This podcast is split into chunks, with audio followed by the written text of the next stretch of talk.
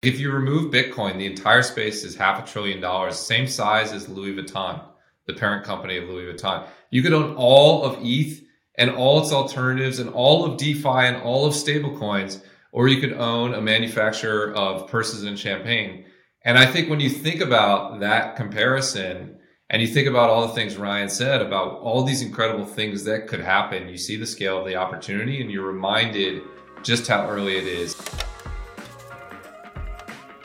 All right, and welcome back to another episode of Zero X Research. The show is made possible thanks to our incredible sponsors, Chainalysis and Flipside.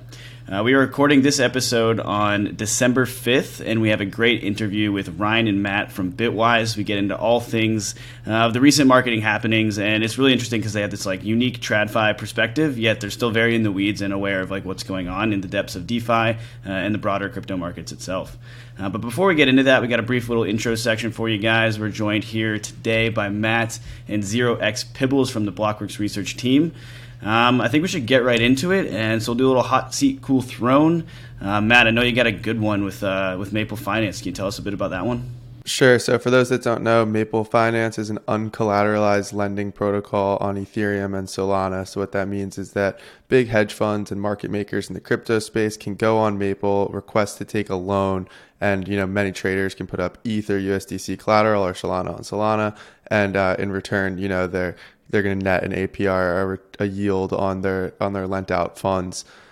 This morning they had a $31 million default by orthogonal trading. So orthogonal trading is one of these market makers, one of these hedge funds that borrows funds. So supposedly they defaulted on $31 million in loans. This makes up about 30% of the total loans that Maple has ever originated. And there's some reports and speculation that the damage might be even worse, that there might be an additional 10 to 11 million dollars in defaults that they're kind of uh, trying to maybe cover up or just because they haven't been due yet aren't included in that $31 million estimate. But there's another 10 or 11 million dollars that have been lent out to these firms that have defaulted on their loans. So Maple Finance is definitely in the hot seat today. It's not the first uncollateralized and undercollateralized lending problem we've seen this year. We first saw it with Three Arrows Capital and again with Alameda, and it just seems that this is a non-sustainable way of lending, um, especially to crypto firms. The risk is just too high. There's also a little bit of speculation that Orthogonal actually had funds on FTX, so they might have been part of the fallout from the the Sam Bankman-Fried FTX Alameda problems over the last few weeks. So yeah, just not a great day for Maple Finance or MPL holders, which is their token. Does uh, does MPL act as a backstop to any any losses incurred by the protocol, or did they have like an insurance fund? So cover providers, there's a there's multiple parties in the Maple ecosystem, but cover providers are the first uh, the first stop against default. So they'll be the main ones that lose money. Maple stakers should be okay, but the MPL token is down, I believe. Last time I checked, about 20%, maybe even more so now. I'll double check real quick. Looks like it's about down 27% as of Monday, December 5th at 1:15 p.m. It could go down more from here, and is definitely uh, not doing so hot. We'll see how how the ecosystem manages to, if they manage to rebound and kind of bounce back from this. Yeah, under collateralized lending is just like a tough problem to solve in crypto for like pretty obvious reasons. It's like you don't really have credit scores, you need default recourse, so that's that's a challenging problem to solve and I commend like Maple for trying to do it, but this is like kind of, you know, we're seeing exactly why it's such a hard problem, but hopefully we can get it figured out in the near future. Yeah, I think what's interesting here is that so you have like these credit underwriters who have been working with different crypto under collateralized or uncollateralized lending projects. I think one of them is called like Credera or Credora.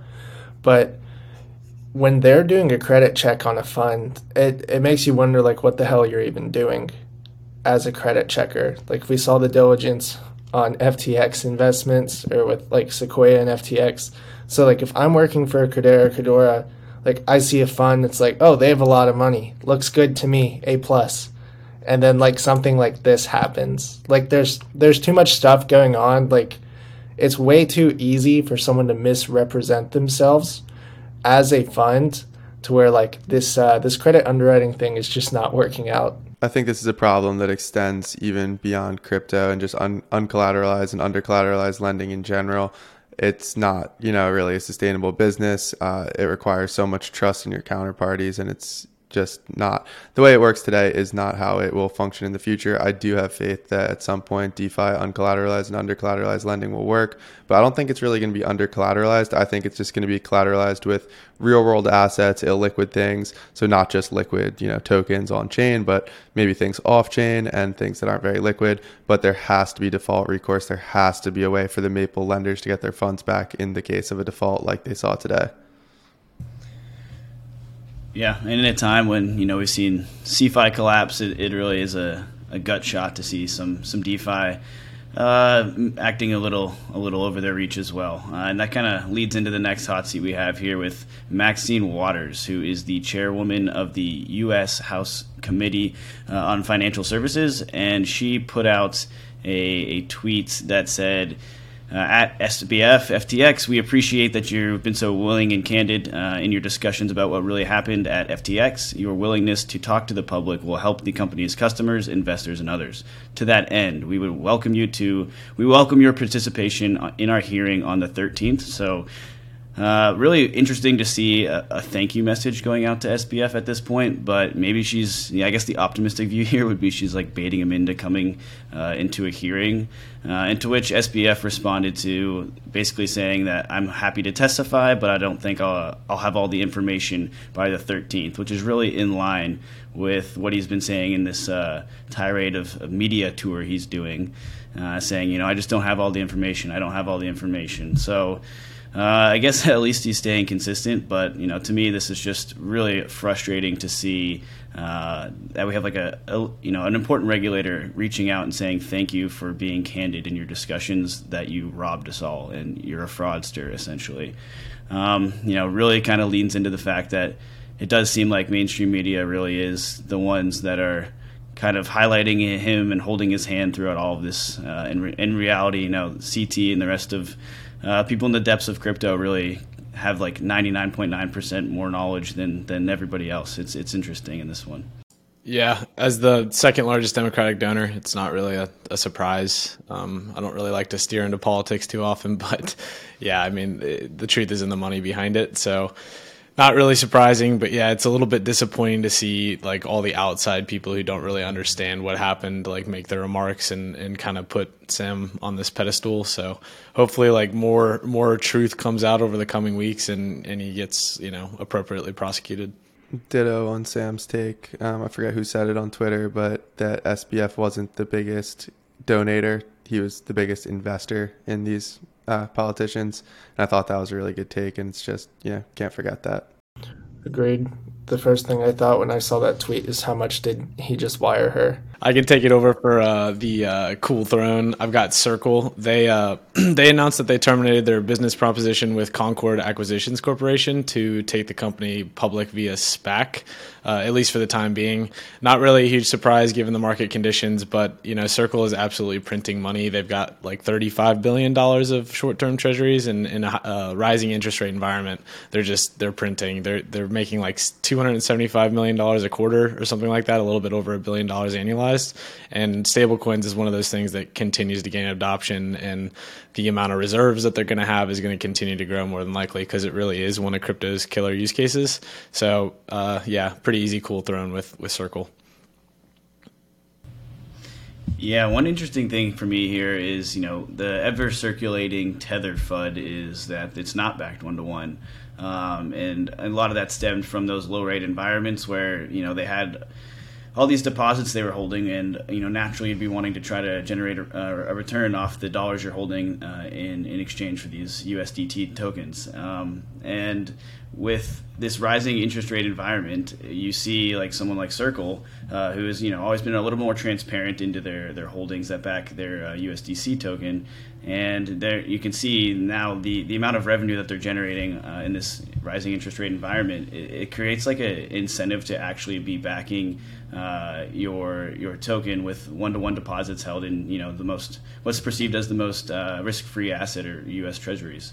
Um, so it kind of like is I think it's a net positive for the ecosystem that we're kind of like trending in this direction. And you know with the uh, continued battle at at Tether's peg, you know it's it's good to see uh, that you know it probably is a little healthier than everyone seems to think It's kind of crazy to see that you know MakerDAO is getting one and a half percent APR on their USDC, custodying it with Coinbase, and meanwhile USDC is getting something like two and a half or two point six percent APR, um, and that's not even across all their funds. Obviously, they need to keep a huge portion of their funds liquid so that people can redeem their USDC back to back to USD.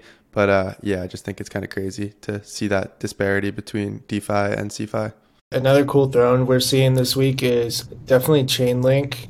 Over the past like 30 days, it's been doing really well. I think it's up like 30% off the bottom. And this is because of Chainlink staking, which starts on, I think, December 6th for early access.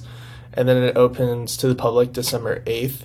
And this is a pretty significant advancement in Chainlink, being that it's so important to crypto and DeFi overall. Like Chainlink kind of runs the entire crypto ecosystem and you know keeping track of prices and helping with liquidations etc so I, I think it's a really good a good month for link holders who have been loyal since day one.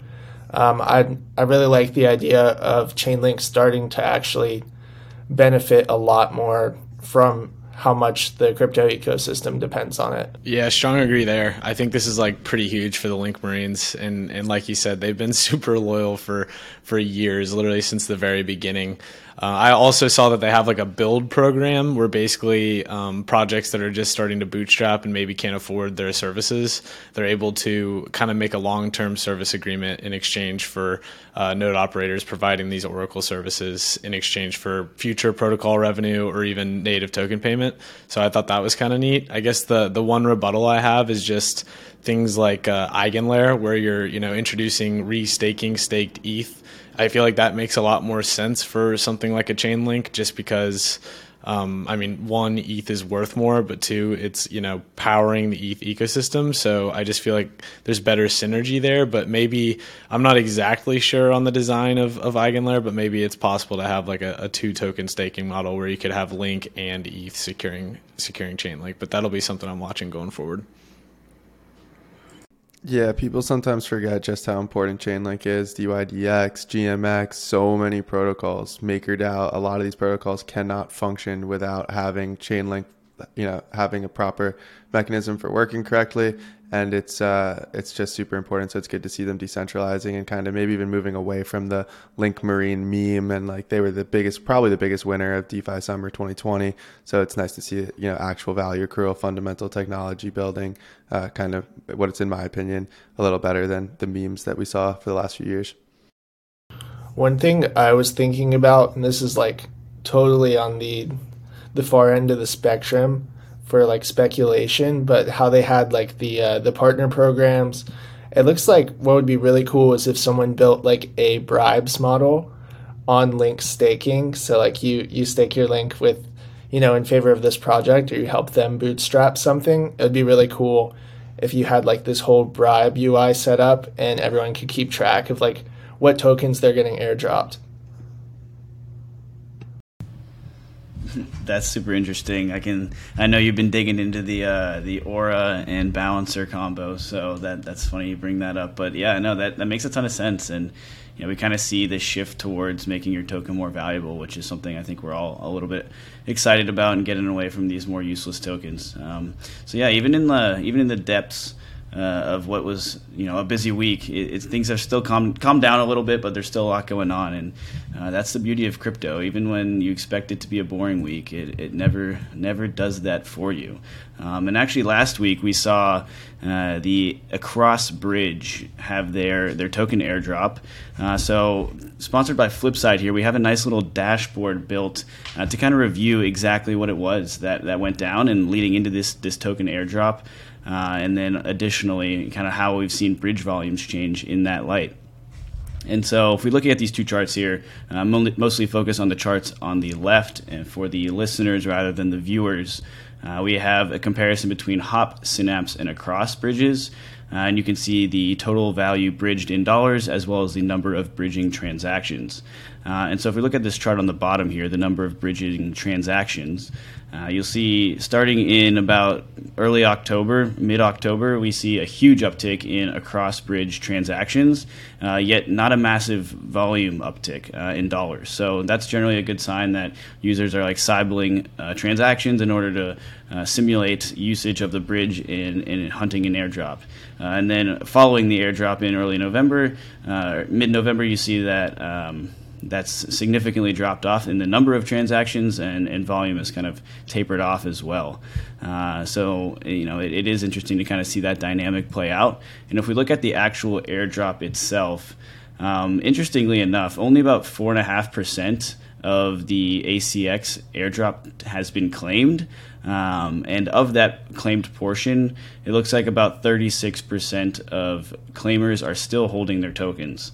Um, so a pretty high percentage of uh, airdrop recipients or claimers are, have dumped their token, but only a small number uh, has actually claimed that token.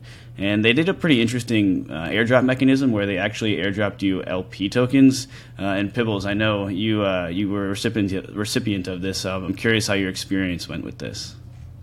Yeah, it was the worst airdrop experience I've ever had. It, it took me like an hour to figure it out, and I had to ask so many people, and like across all my chats, everyone's like, how the hell do I claim this? So it, it was just a ton of work. You had to like claim it on Across, then you had to unstake it on Across because it was in some balancer pool. And then I think you had to do like a third transaction somewhere else to like withdraw it from balancer and then you could finally sell it. And I mean by the time that happened, you know, it's already it's down 50% from when you actually claimed it. Um, I also just think bridge tokens are like not a good value investment at all because you know bridge tokens they they represent governance and like cool maybe they can represent fee share in the future but the reality of bridges is everyone wants to be the fastest bridge and everyone wants to have the lowest fee.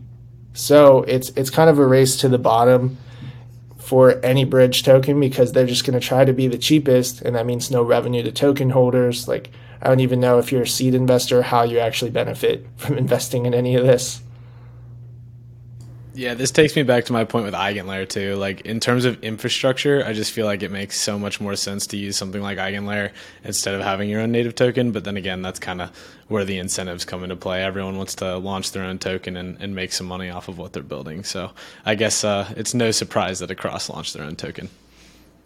I gotta disagree with the not liking bridge tokens. Obviously, my opinion, but like we've seen Synapse make, I think something like 18, 19 million dollars in protocol revenue over the last year.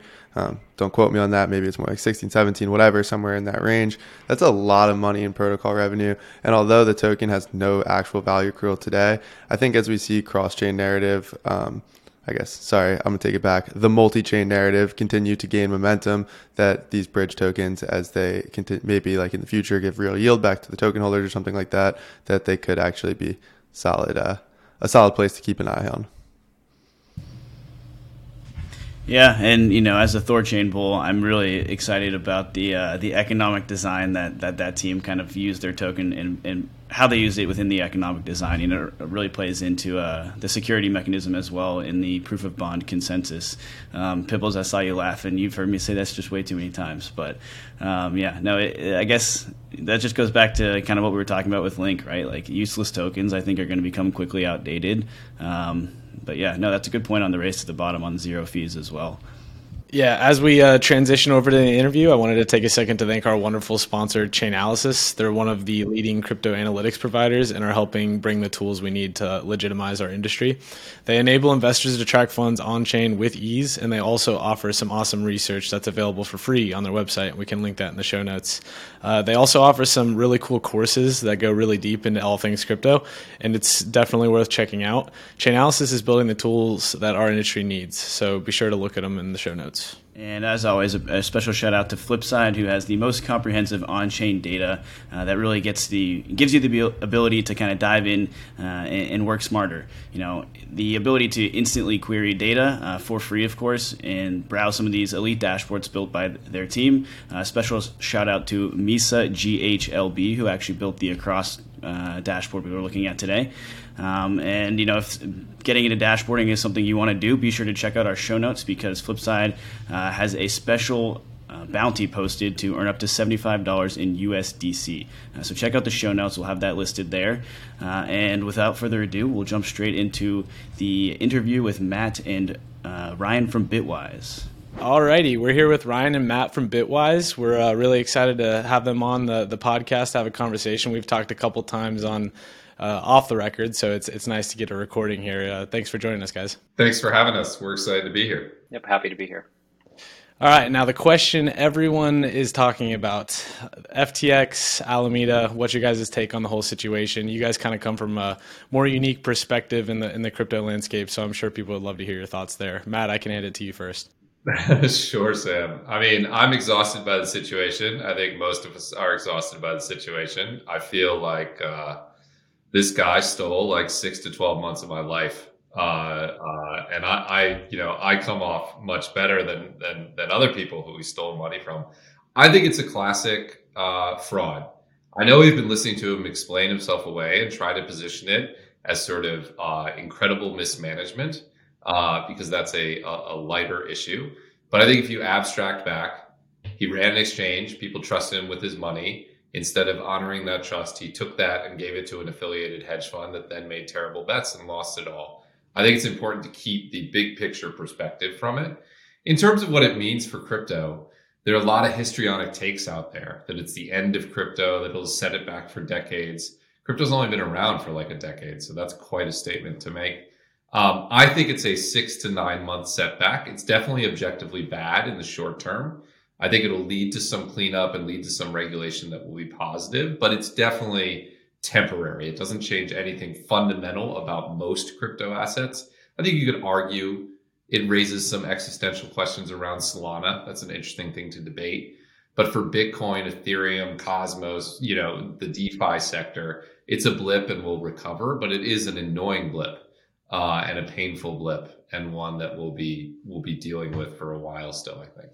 I think one thing that happens in crypto, if you look over multiple cycles, is we get these huge bull periods and then we get over our skis and then we don't make the same mistake twice. So, like 2011 to 2013, huge bull run up, then Mt. Gox collapsed, and we built institutional quality custodians.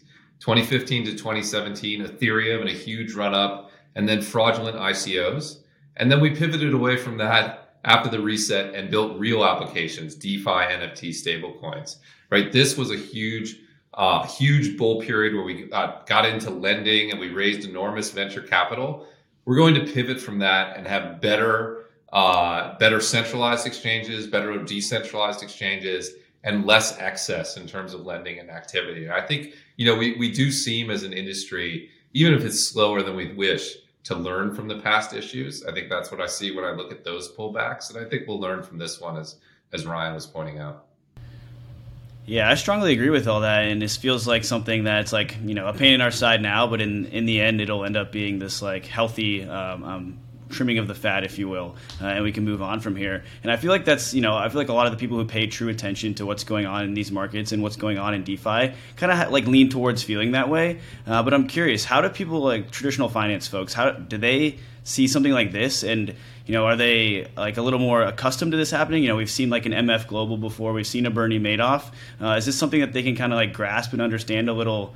A little easier than something like a say uh, a Terra Luna unwind, where you know someone says there was a forty billion dollar unwind, and you know it's pretty hard for them to grasp the concept of like an algorithm algorithmic stablecoin just right out of the gates, right?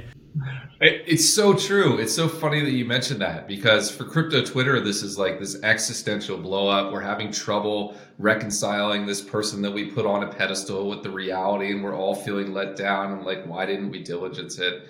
When we talk to financial advisors and family offices, they're like, yeah, this this 29 year old was running an offshore exchange in the Bahamas with a hedge fund right next to it. Like we've seen this story a million times before. Of course, he's just a fraud. Of course, he blew up. It's Bernie Madoff. It's Jon Corzine. Um, they've been faster, from my perspective, to to contextualize what it really is, which is just a fraud.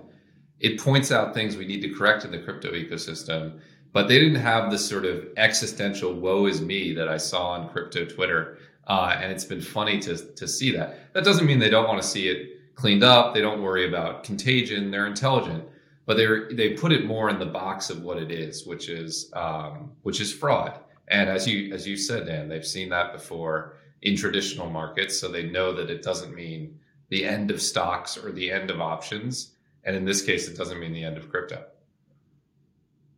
Yeah, I, I thought there was an interesting nuance from my personal life uh, over the Thanksgiving holiday where uh, I had the experience. Like, I think we all anticipated that there would be a lot of talk about the FTX uh, and, everything going on uh, since it was being covered so much by the media. And because I don't know, generally, uh, when I when we go home for these type of events, I think the non crypto enthusiasts are skeptical of crypto, and and often those in the industry find themselves kind of you know back against the fence. Um, I thought it was really interesting, however, in some of the conversations I had with friends and family who aren't in the space full time like we are, or maybe aren't even in traditional finance, um, like the financial advisors and, and investors like Matt was just talking about. And they seem to understand pretty quickly that this was just your typical kind of financial fraud or um, you know they can relate it more to the Bernie Madoff and to the those types of like fraudulent events and can understand that quicker than I feel like they've been able to with some of these other elements like the 3AC blowups and all that. Even though ultimately we are kind of talking about uh, the same thing when we look at, at 3AC and the implosion of those funds and then the ongoing contagion that ultimately you know probably led to FTX in, the implosion here. And so I just thought it was interesting that this even though uh, this was a huge company, the way that it happened and um, it happened so quickly that I think the main that, that the traditional public is is following along with that line of thought, uh, which is great. Yeah, strong agree there. It's unfortunate that they had like such a prominent like brand in terms of advertisements and everything like that because everyone knows about it. But strong agree with you there, Ryan and Matt. Like it could have been a lot worse from the perspective of the Thanksgiving conversations where people actually seem to understand it a little bit more than I would have guessed uh, uh, going into it. But in the same vein, you know, you can talk about how people from traditional finance or maybe even just average, you know, people who are observing the industry are looking at it. But how do you feel regulators are looking at this? Do you think this is kind of opening the door for uh, kind of blanket regulation where they bundle up DeFi and CeFi together, or do you think they're like, okay, let's get centralized exchanges, you know, regulated and, and properly monitored before we dive into the DeFi space? Oh wow, what a great question! I I think um, I think the first thing you're going to see in regulation is regulation around stablecoins. Uh, stablecoins are like this third rail regulatory topic in Washington uh, because there's so much like money market funds, and there's been so much historical regulation and worry about money market funds and their intersection with the 2008 crisis that I think that train was already moving pre FTX, and I think that'll be the first thing that happens.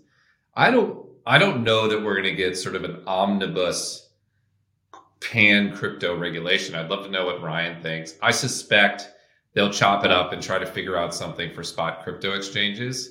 And the DeFi stuff, I think, will be harder. Uh, that's a harder regulatory nut to solve. I don't even know um, at a nuanced level all the, the ways I feel about the different regulatory challenges in the DeFi market. But I think it's pretty clear some of the steps we could take on centralized exchanges to improve things segregating customer assets from exchange assets, um, you know, more traditional broker dealer stuff, being more clear about what's a security and what's a commodity. I think those are things we can work through. I think the DeFi stuff will take longer, but I, I don't know what Ryan thinks. He's maybe more of an expert here than I am. I, I agree that yeah no I agree with your take on that Matt. I I think really regulators are in the same boat as venture capitalists that we were kind of talking about earlier, where they they were getting really comfortable, a lot more comfortable with crypto and and, and um, allocating you know resources to crypto or even uh, even associating their their brand, if you will, like with crypto. And so obviously we saw that with with a lot of um, you know well known regulators and lawmakers uh, having meetings with with SBF and the FTX team. And so I do think that this is like a this is unfortunately like a two steps back, one step forward for regulation because there's not like the the uh, the lack of risk associated with with embracing crypto as a regulator because you would get, have the evangelists of the community, uh, the crypto community, and you know all the capital that is in crypto kind of behind supporting your cause. I think that is now overshadowed by uh, the negativity that they're going to face and the backlash that they're facing with um, with the FTX and SBF debacle. I I mean FTX wasn't a uh, a US based company, and so there is the whole debate around like what could US regulations have done here to to help or to stop it. But I think what it shows is that without proper regulations and without the clarity that like we have all been asking for for uh, for a long time, that it's letting these bad actors find their way into the industry and actually flourish in a very very uh, negative way. And so um, I do think that I was I was pretty bullish on the regulatory environment. I would say a month ago uh, with I was I was looking forward to the midterms and for uh, politicians to embrace crypto, and I definitely don't feel as excited about it now, and, and I'm worried that um, it's actually swung in the other direction, where now the support goes for those politicians and regulators and lawmakers that are anti-crypto,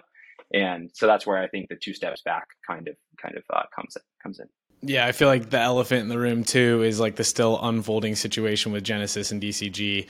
I feel like people were starting to think maybe we're out of the doghouse there and it's not as bad as we thought, but now more information came out today saying, you know, maybe it's not as good as we thought. So do you guys have any insight into that perspective and and what kind of backlash would happen there if they did blow up? Yeah. Uh, I mean, I would start by saying the framing is correct because the, the way these uh, contagions happen is it doesn't matter if the next domino is smaller, right? If some third rate exchange buckles tomorrow or some lending platform that we've never heard of buckles tomorrow, that doesn't matter at all. It only matters if the if the next domino is bigger, and that's why people are so focused on on Genesis and DCG. It's one of the few other dominoes that could fall. It's like them, Binance, Tether, then you're out, right? That's all you have. Um, uh, you know, I it, it, I think it's hard. it's hard from an outsider to say that they're uh, what what exactly is going to happen in this space. What is clear is they have an extremely valuable core business, right? We do know that uh, Grayscale, which is a, you know a friendly competitor to Bitwise, um, is a legitimate business, and we can all model their revenues because we know what assets they have and we know what they're earning, and that's not that's not going away, and that will help cushion any blow. Um, I think they'd have to have made a series of incredible missteps to really get to the point where there's more than like a haircut that we're talking about. And I think a haircut is something that crypto can handle. Um, but I don't have any special insight. Maybe Ryan has has greater depth.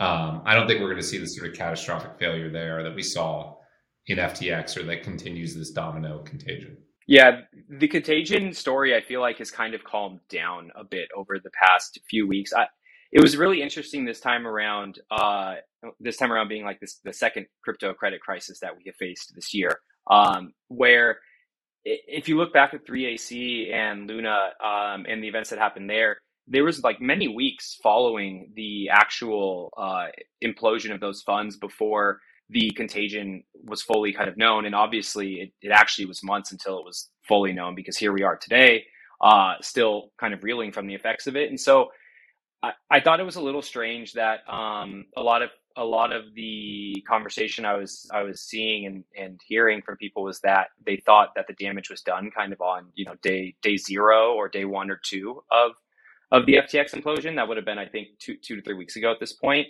Um, and it just doesn't a doesn't make sense because because traditional markets don't unwind at the same speed that crypto markets unwind, and so um, yes, the on chain the the on chain impact could be felt right away, but there, clearly there's so much going on off chain that um, that it would likely take a long time for that all to be shaken out. So all that to say, I guess um, here we are a few weeks later, and I do feel like a lot of the contagion has ha, story has kind of calmed down, and people are are less uh, concerned or maybe think it's it's priced in. But that's where I start to get weary again. And like you were saying, with new news coming out, I mean, um, Matt and I were talking about this, where everywhere there's been smoke these past few weeks. Like there has been fire, and uh, so while yeah, Genesis is a very strong business, Galaxy uh, is a very profitable business uh, with strong cash flows.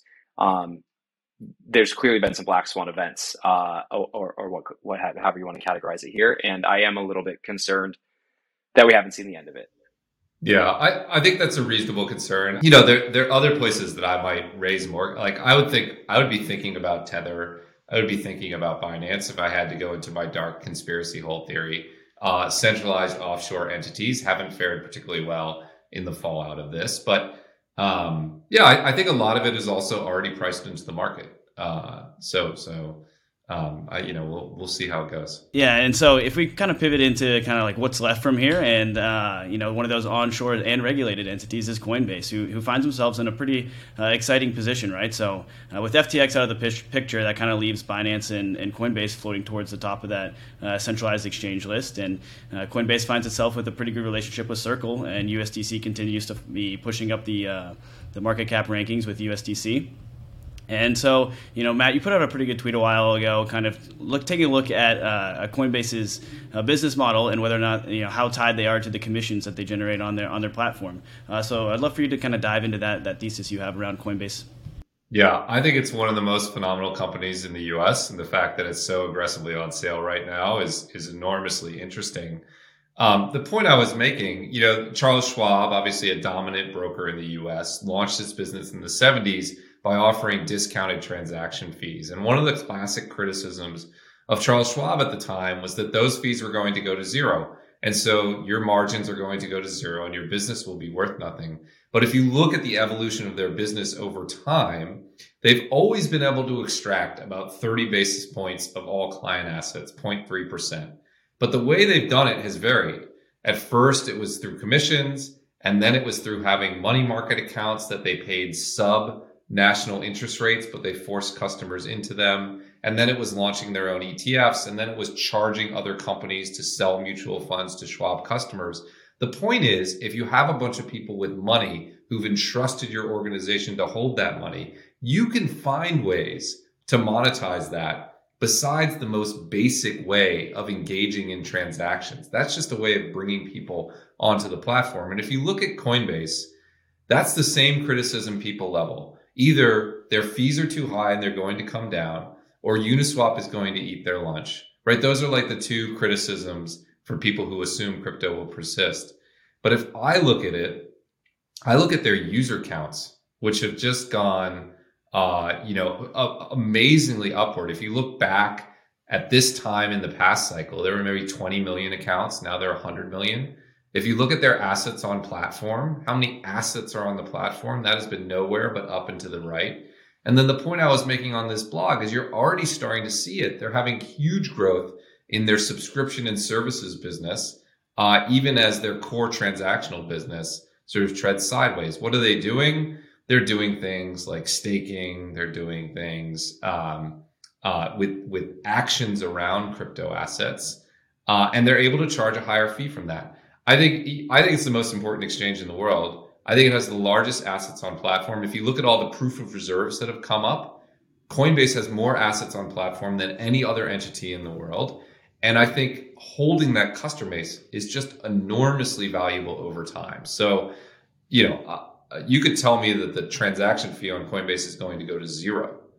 And I would still be bullish on their business because I think they will find ways through staking, through lending, through margin deals through allowing companies to sell their funds on their platform, to expanding into NFTs, to doing other things to monetize those users. And I think people are looking at the wrong metrics uh, if they're looking at short-term revenues and, and, transaction costs. If you can't tell, we love data here at Blockworks Research, and Chainalysis, the leading blockchain analytics company, shares this passion with us.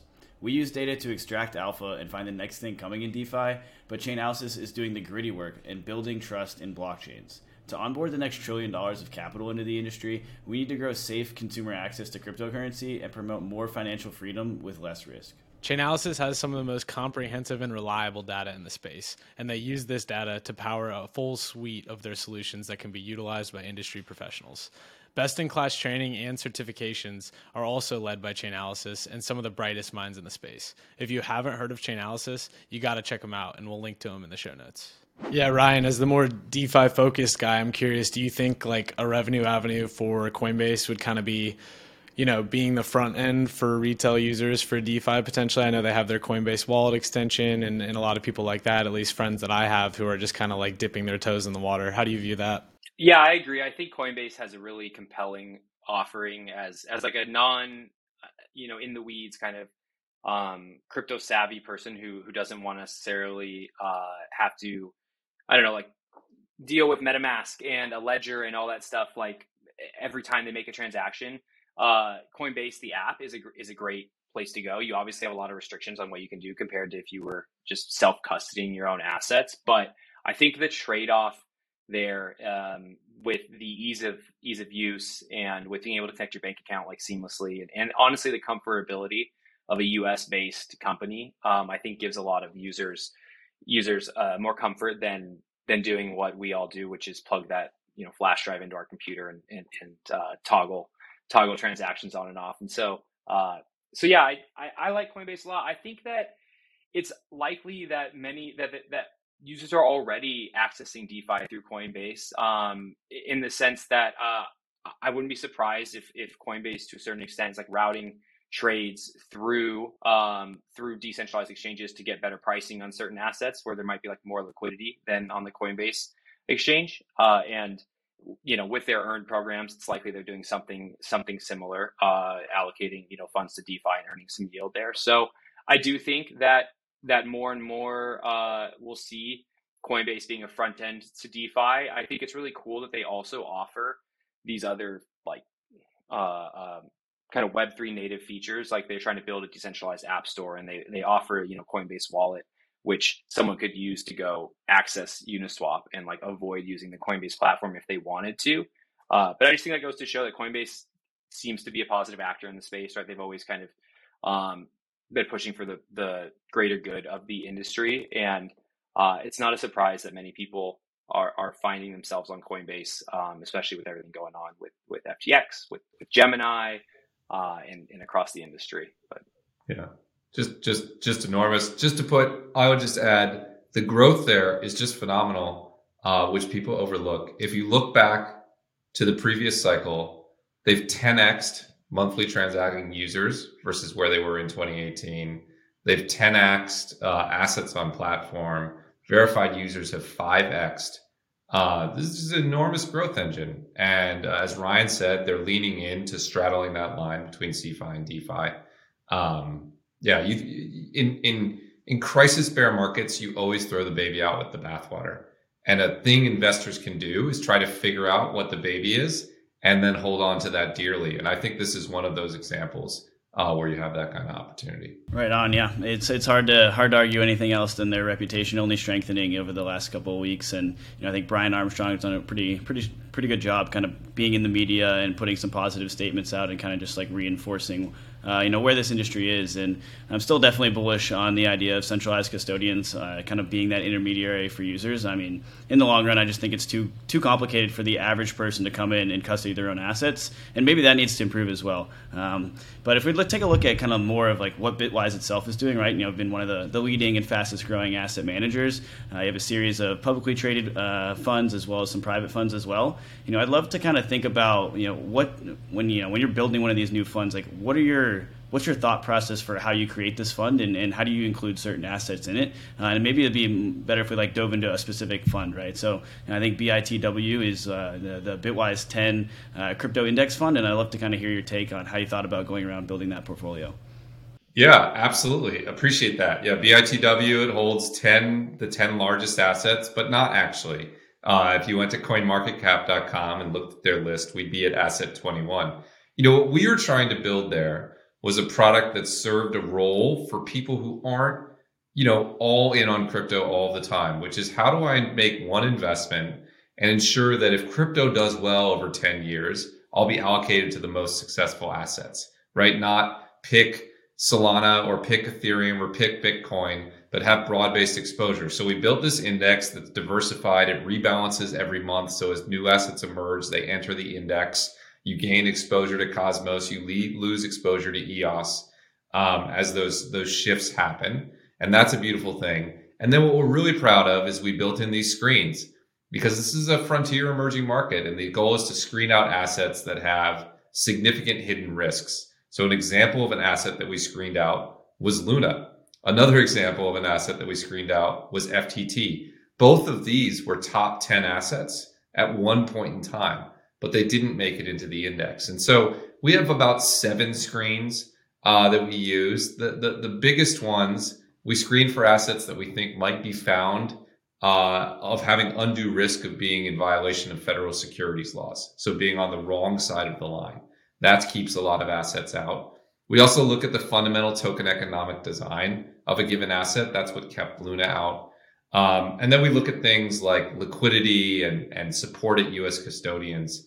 We're really conservative crypto asset manager, which is really annoying during raging bull markets, uh, but feels good at times like this because we have avoided some of those blowups. That doesn't mean we'll avoid them all in the future, but it's nice that we sidestepped, you know, those two, uh, among others that we we we we don't allocate to, and we continue not to allocate to. And happy to talk about those if there's interest.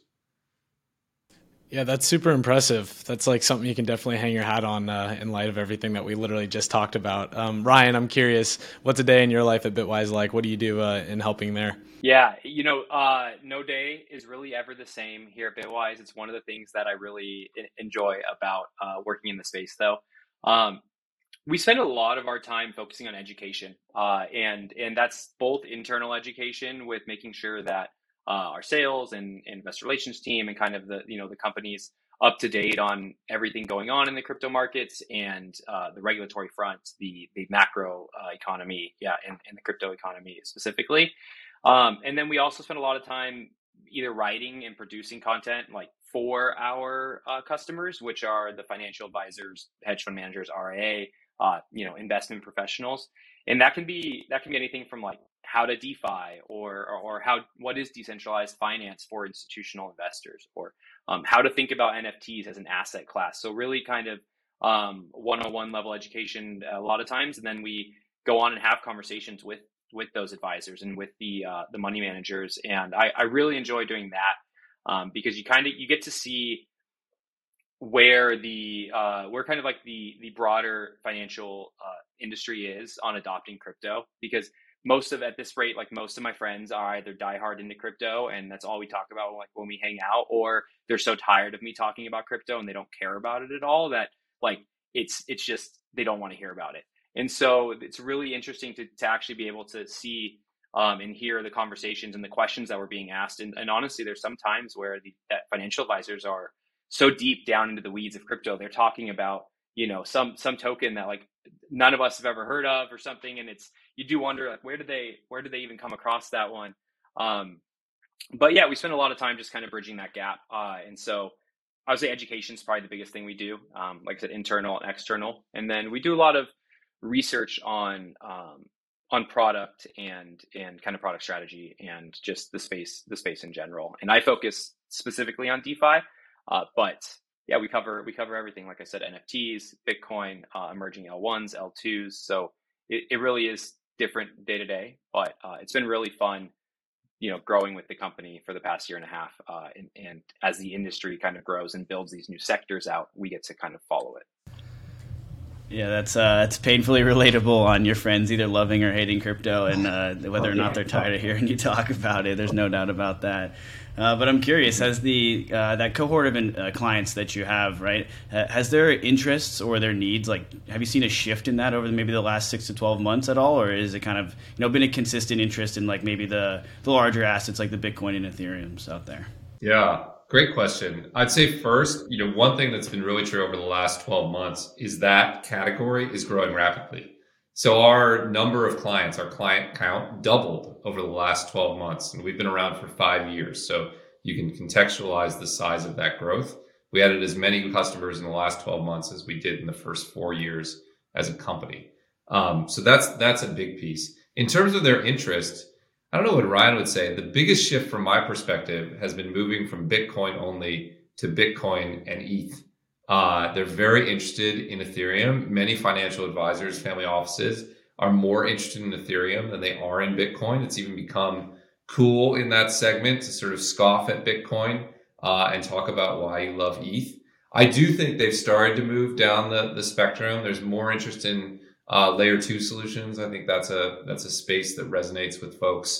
Um, and there's a fair amount of interest in DeFi because they know the financial services space pretty well. So stories like Uniswap and Aave uh, really, really connect with those folks. On the flip side of the spectrum, there's very little interest in NFTs. Uh, I think it's fair to say.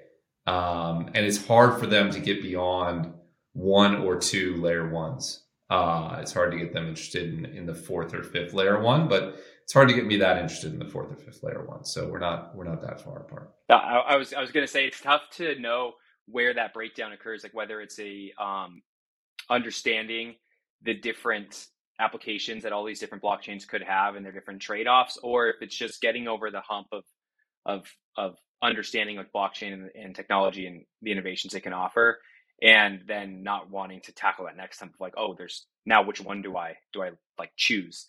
And which one do i spend my time diving into? And um that that's kind of i think why bitwise is great in the sense that we can help advisors uh, understand where the market's headed um, generally and we don't generally like, pick specific assets and we can kind of help them understand like the trends. Like, yeah, scaling is a big trend. That's why we're seeing Polygon and Arbitrum and Optimism and, and layer twos like really emerge as part of the narrative and why we're seeing alternative layer ones, Solana and, and Avalanche and others kind of also emerge because things cost a lot and uh, on, on Ethereum and and breaking down, I think like what the differences in these different like, L1s actually means to them, like economically, is is one way we can add value and just kind of putting into layman's terms, like layer twos are reducing uh, costs, and they've definitely heard that it's really expensive to trade on Ethereum or to transact on Ethereum, so they can connect to that to that thought. Um, well, I there there was one thing that I thought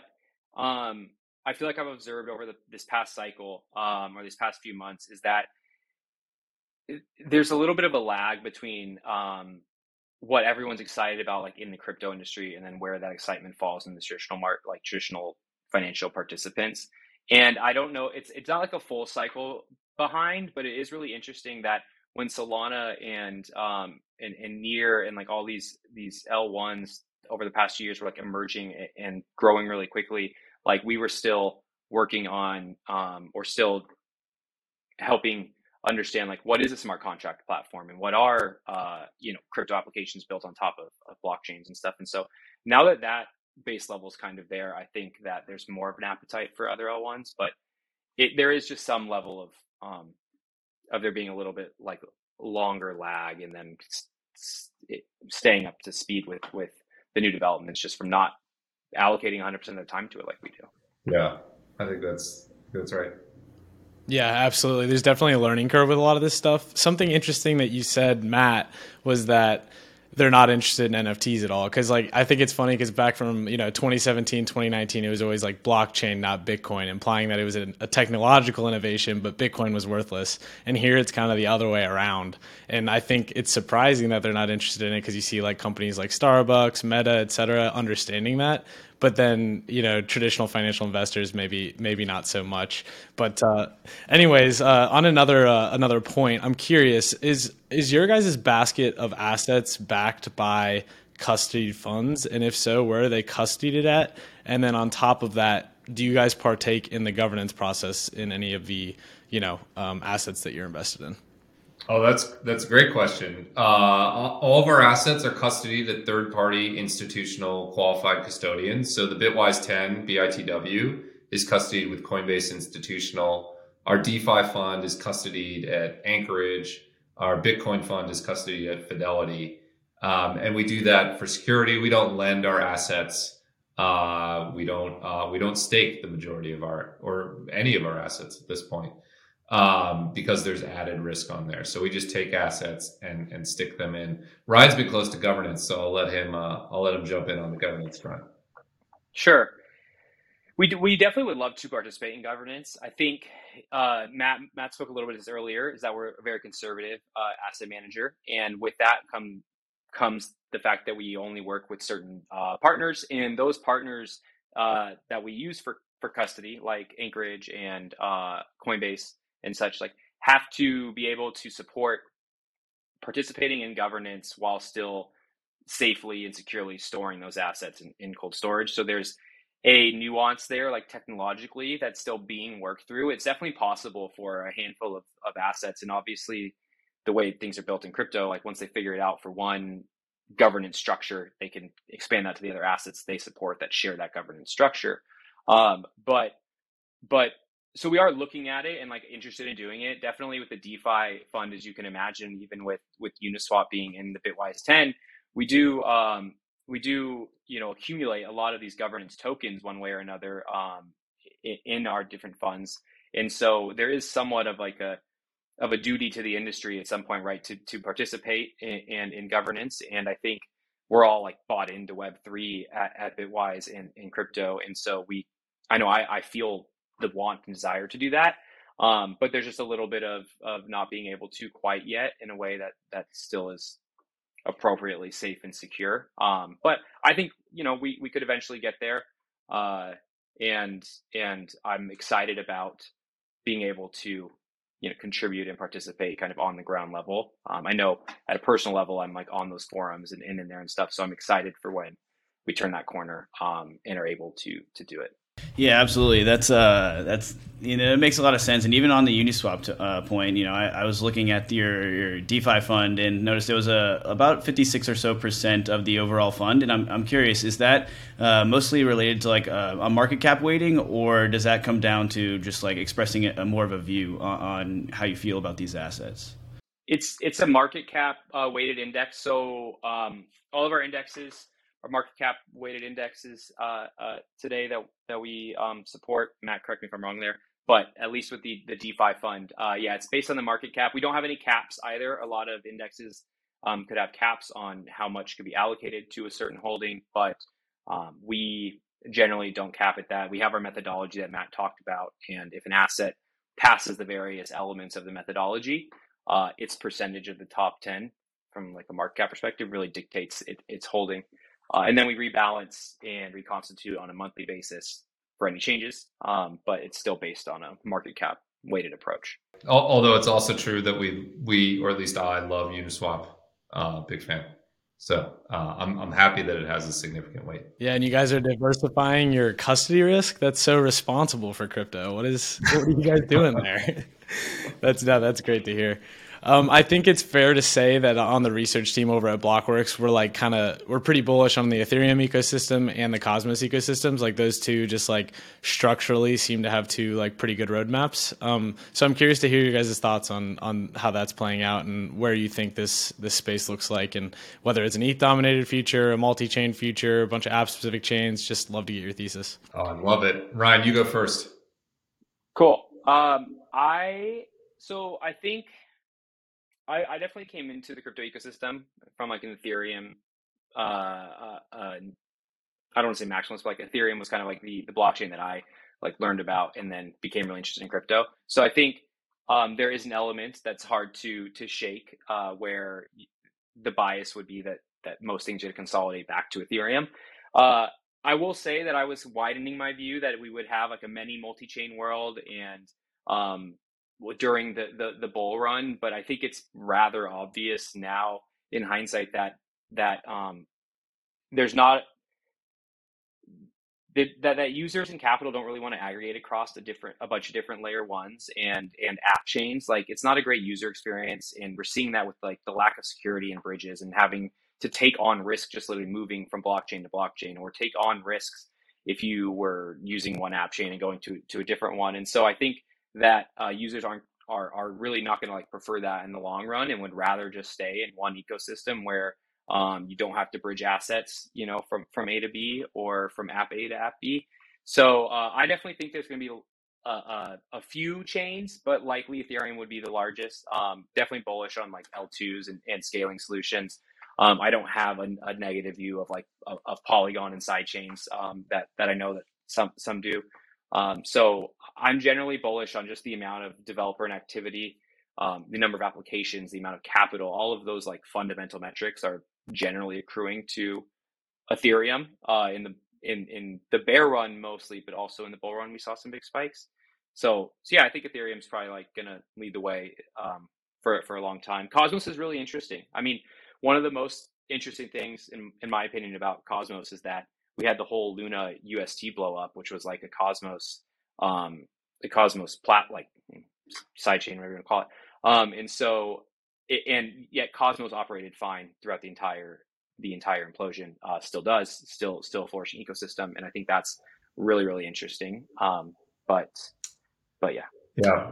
I, I, would just add, I love that you call those two out, Sam. I would call them the, the two most interesting things. A, a, a mistake I see crypto investors making all the time is to take something like Ethereum and assume that something is five or 10% better on individual technological specs will overcome Ethereum's giant network effect.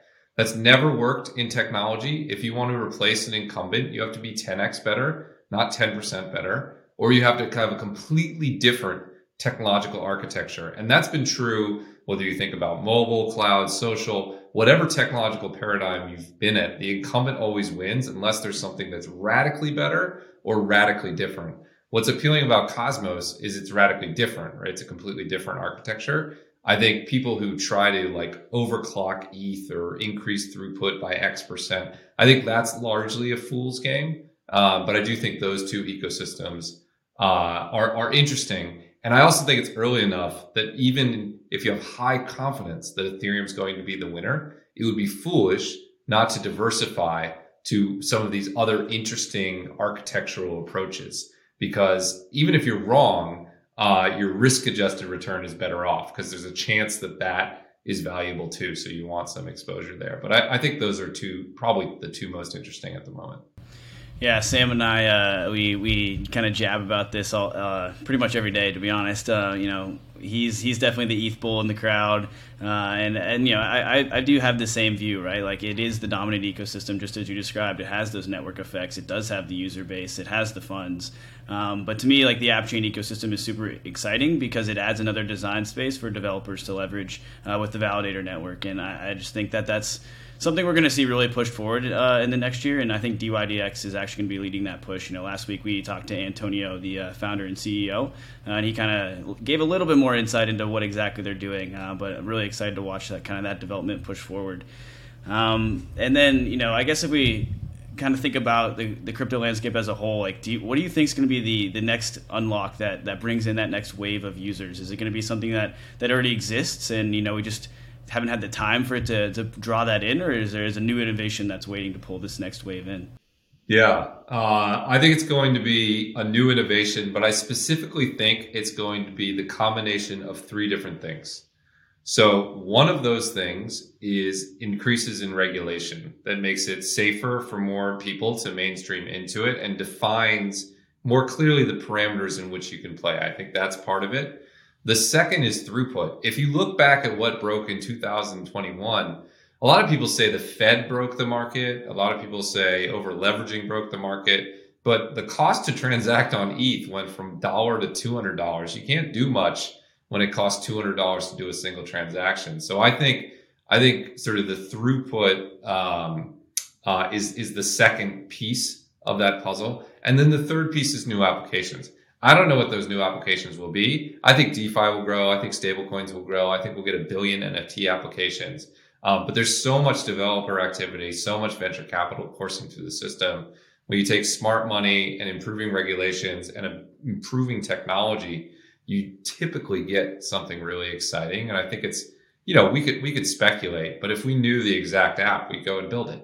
Um, I, I look more at these preconditions, but the preconditions look better than they ever have in the history of crypto. The preconditions today are way better than the preconditions before DeFi summer. They're way better before you know the launch of Ethereum. The preconditions today are just ripe for a, a, a Cambrian explosion of, of really interesting apps. Yeah, I, I think that's right. Um, I I'm really bullish on stablecoins personally. I think that that the how expansive the stablecoin ecosystem has gotten um, and, and how much liquidity we have in the stablecoin ecosystem across different stablecoins is really bullish for the space, especially in the cycle that we're seeing now where like everyone has moved risk off. I think in past cycles, they've moved out of the crypto ecosystem generally. And so then you have this uh, lag effect in the next bull run where like that capital has to move back into the ecosystem. But I think today it's largely just kind of like sitting, waiting on the sidelines. Um, and, and I think that that's better for that moment where we do kind of turn and see the next bull cycle take off. I think we'll have more of a uh, of a loaded spring, like ready to to release. Um, but the actual catalyst that I, I am most bullish about for the next cycle is it has already kind of started with NFTs and and the transition of like viewing NFTs um, not as singular uh, uh, pieces of art that you're like speculating on the price rising and dropping, right? Um, and more of their utility and functionality.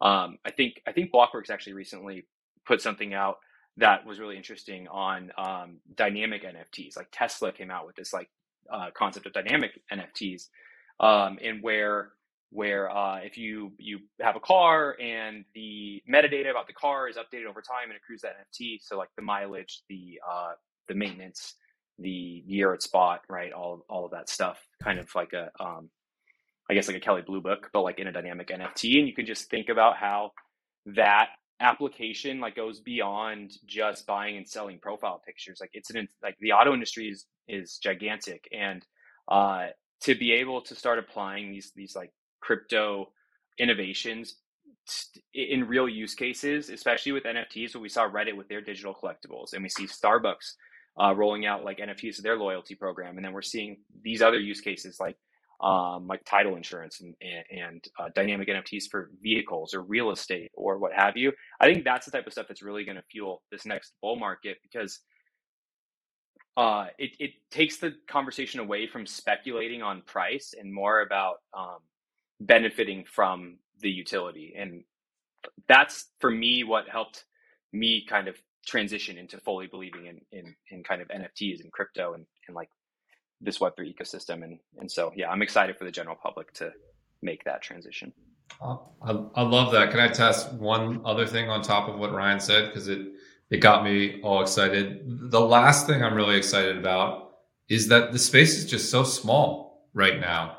Like if you remove Bitcoin, the entire space is half a trillion dollars, same size as Louis Vuitton, the parent company of Louis Vuitton. You could own all of ETH and all its alternatives and all of DeFi and all of stablecoins, or you could own a manufacturer of purses and champagne. And I think when you think about that comparison and you think about all the things Ryan said about all these incredible things that could happen, you see the scale of the opportunity and you're reminded just how early it is. Sometimes, if you're in crypto for a while, you look at those numbers, you're like half a trillion dollars. Wow, that's big. It's a quarter the size of Microsoft, and it, it's equivalent to LVMH. I mean, it's still so small, and there's so many big things coming that it, it gets me pretty excited. Yeah, absolutely. Now, you guys have already been super generous with your time, so I'll only ask one more question. But uh, and maybe Ryan, I'll ask this one to you. But tokens like GMX and you know a couple other projects that return revenue back to their token holders have like fared really well this bear market. So I'm curious if you think that's kind of where the future is headed. If you think it kind of you know walks the line of security non-security. If you think that's you know uh, just your general thoughts there. Yeah, it's definitely I think a narrative that that has been missing from a lot of DeFi tokens over this last cycle. Like we got so caught up in the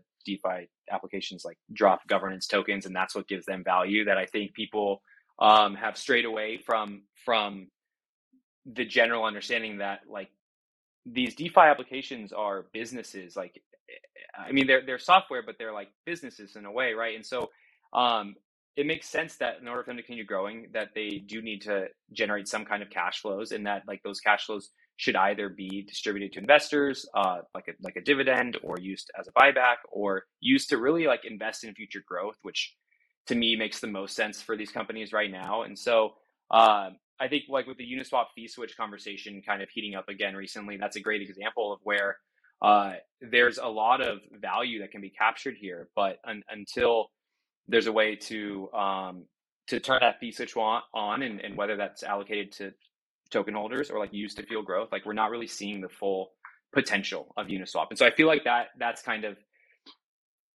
how I feel about other tokens who are kind of embracing this like cash flow models. Like that is what is needed to get DeFi applications to go from a single use case or a single like protocol to um, multi-vertical businesses that are growing and flourishing and sustainable in in the long run because like how else do you have a sustainable business unless you're somehow capturing part of that value and either like refueling growth, either by drawing in investors or, or reinvesting in growth. So I do I do appreciate that that narrative. Um, and I don't think that just because you turn on like a fee switch, it turns something into a security. There's a lot of cash flow generating assets in the world that aren't securities. So I also think that the debate of, of whether that specific nuance, like with Uniswap, for example, would make it a security uh, is overblown. And so, um, yeah, it's really nuanced like space, but I'm generally supportive of uh, uh, of wanting to, you know, turn on some kind of cash flow for token holders. I think that draws in more capital. You can use that to fuel the ecosystem, and I, if it's done right, I don't think it, automatically implies that that the token is a security. Clip it. That was good. I love that answer. yeah, that was great, Matt. I don't know. Did you have any uh, thoughts on that topic? Are you uh, you ready to call it? I thought he nailed it. All good. Ryan got awesome. it. Well, do you guys want to tell uh, people where they can find you? Sure. You can find Bitwise at bitwiseinvestments.com or I'm on Twitter at Matt underscore Hougan, which is spelled funny. H O U G A N. Yeah, and I, and I am. Uh, you can find me on Twitter at Rasterly Rock. It's like Casterly Rock from Game of Thrones, but with an R, uh, no space. I also try to post a lot on LinkedIn. That's like a growing kind of crypto crypto space. So uh, you can find me over there, Ryan Rasmussen, as well. Awesome. Well, thanks so much for hopping on, guys. We'll uh, we'll see you next time. Thanks for having us. Thanks for having us.